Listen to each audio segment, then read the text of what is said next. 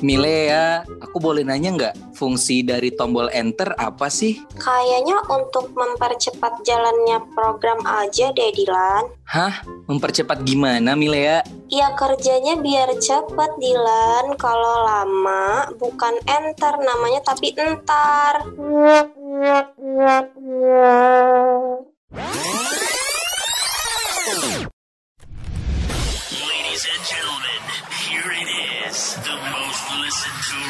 Show on the planet. Even the other stations are tuned in too. Podcast waktu Indonesia bagian asuransi.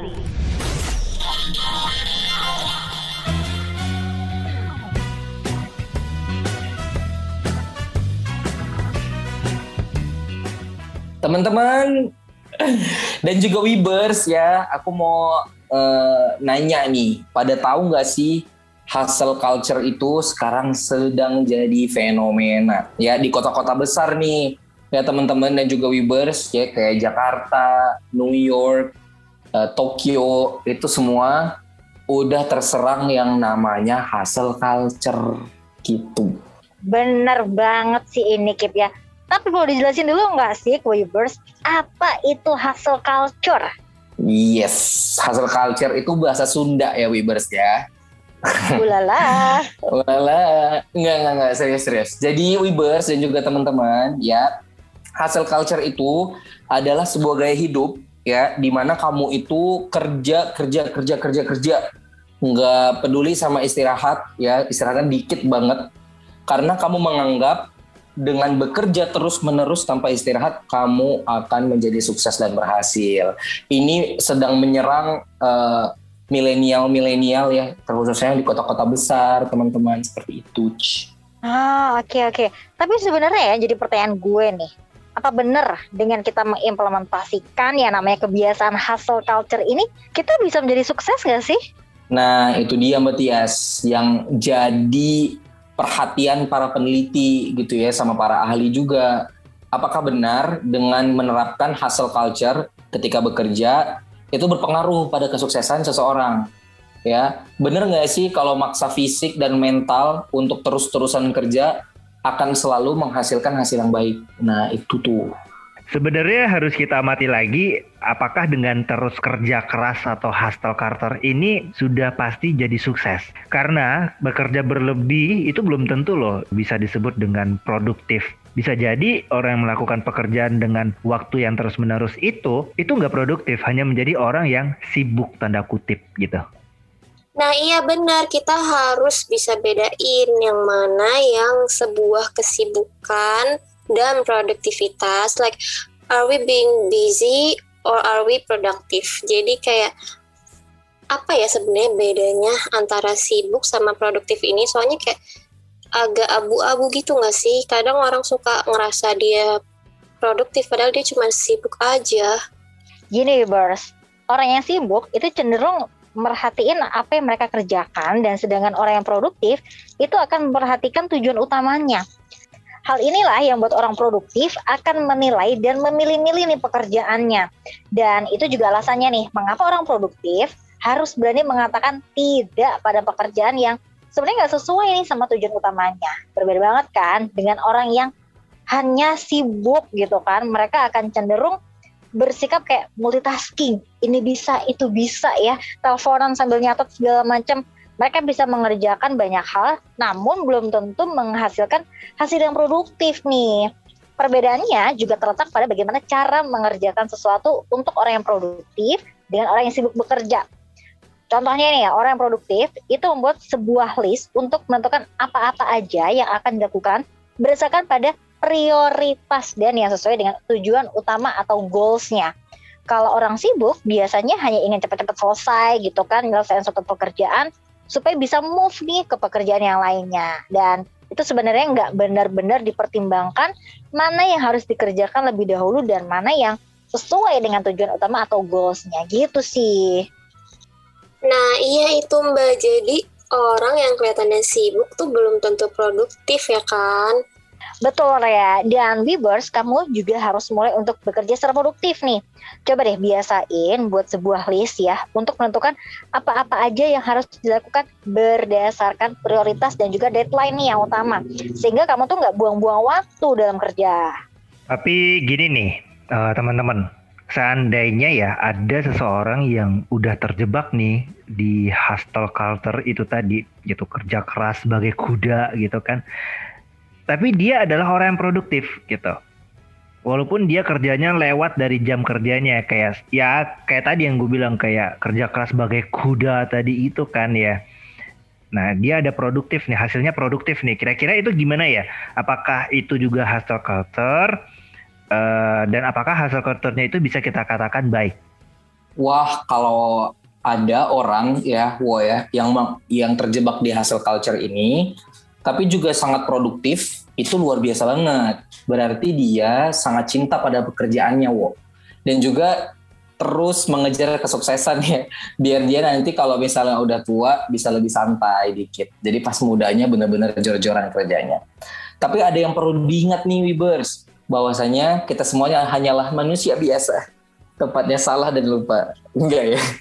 Kita adalah manusia biasa yang memiliki batas kemampuan fisik maupun mental gitu Wibas.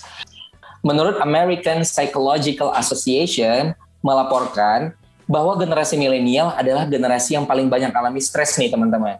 Karena kecemasan dan kurang tidur. Akar masalahnya terlalu banyak mengikuti perkembangan berita dan paparan berlebih media sosial. Ini membuat kaum muda lelah secara fisik dan mental. Salah satu faktor penguatnya adalah kita ini ya Webers karena sering melihat media sosial ya kita melihat orang-orang yang sukses jalan-jalan ke luar negeri gitu ya.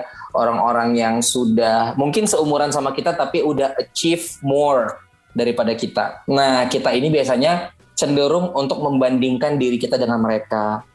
Kritikus budaya dan Q Dow mengatakan milenial sering kali memahami sukses sebagai kepapanan material punya pekerjaan sampingan, dan harus menjadi orang yang terkenal di lingkungan sosial mereka. Nah ini sering kali nih buat kita milenial lelah secara mental guys. Dia juga mengatakan bahwa kita itu sering kali berjuang hanya untuk menyamakan harapan dan kenyataan.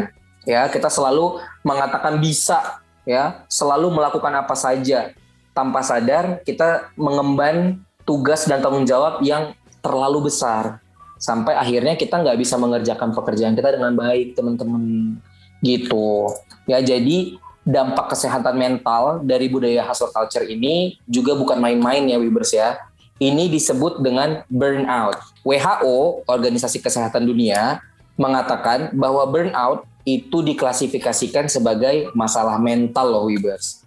Orang yang mengalami burnout ini biasanya mengalami mandek kreativitas hilang motivasi kerja motivasi hidup bahkan hingga depresi akut. Waduh, serem.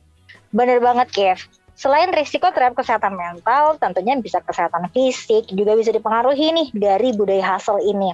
Terlalu keras dalam bekerja untuk mengajar kesuksesan juga membawa dampak negatifnya sendiri terhadap diri kita nih Wibors. Biasanya orang-orang yang kejebak dalam hustle culture ini akan terpengaruhi kualitas dan juga durasi tidurnya. Menurut rekomendasi Kementerian Kesehatan dari Republik Indonesia, individu dewasa disarankan untuk tidurnya itu 7 sampai 9 jam setiap malamnya untuk memperoleh manfaat kesehatan yang optimal. Kurang tidur ya terus-menerus dalam kurun waktu yang cukup lama secara klinis nih terbukti berkaitan dengan peningkatan risiko diabetes. Wah, jangan sampai terjadi tuh Webers ya.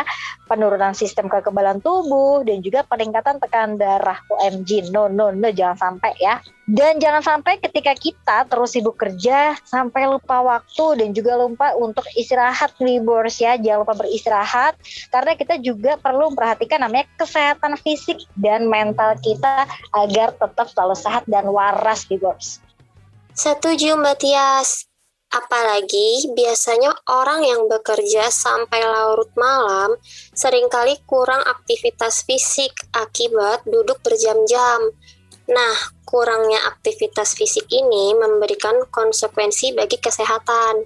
Kalau dari yang aku baca-baca, berdasarkan sebuah studi penelitian tahun 2017 yang diterbitkan dalam American Journal of Industrial Medicine, mengungkapkan bahwa bekerja 61 hingga 70 jam dalam seminggu meningkatkan risiko penyakit jantung koroner sebanyak 42 persen. Ampun, serem.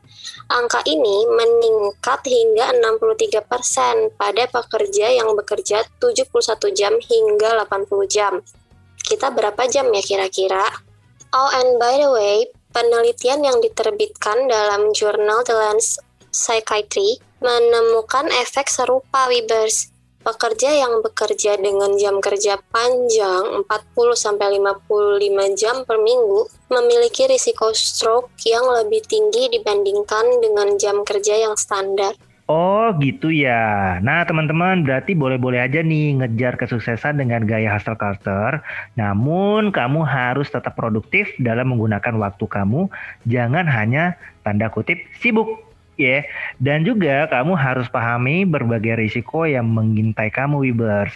Mulai dari resiko kesehatan mental hingga resiko kesehatan tubuh. Tetap jaga kesehatan mental dan jaga kesehatan tubuh kamu dengan istirahat yang cukup, makan makanan yang bergizi, minum air putih, dan juga berolahraga secukupnya. Yes, benar. Boleh aja nih ngejar kesuksesan dengan gaya hustle culture. Tapi, guys, kalau misalkan kita udah memutuskan untuk menjadi seorang hustler, please keep in mind untuk terus jaga kesehatan kita, baik fisik maupun mental. Oke, okay, jangan lupa untuk tetap work-life balance, main-main supaya nggak stres. Dan yang paling penting, untuk melindungi kesehatan fisik, yuk kita beli asuransi Yuhu, setuju banget sama Dede Rea. Mau kalian yang tim produktif atau kalian mau yang tim hustle culture itu nggak masalah ya. Yang penting uh, Weavers bisa menentukan nih uh, kira-kira kalau aku hustle culture mumpuni nggak ya untuk hal itu. Yang penting semuanya harus work smart. Artinya kita kerja pun dengan cara kita yang pintar agar kita pun bisa punya nih waktu luang untuk tetap bisa happy-happy sama keluarga dan orang-orang bisa kita kita. Iya benar Mbak Tias, tim mana pun it's okay, yang penting pastikan juga kamu terlindungi. Yes, betul banget. Ini totally agree ya sama kamu deh. Kita harus terlindungi juga dari kesehatan kita pun kita harus melindungi dengan asuransi kesehatan tentunya yang bisa memproteksi kesehatan kamu lebih ideal.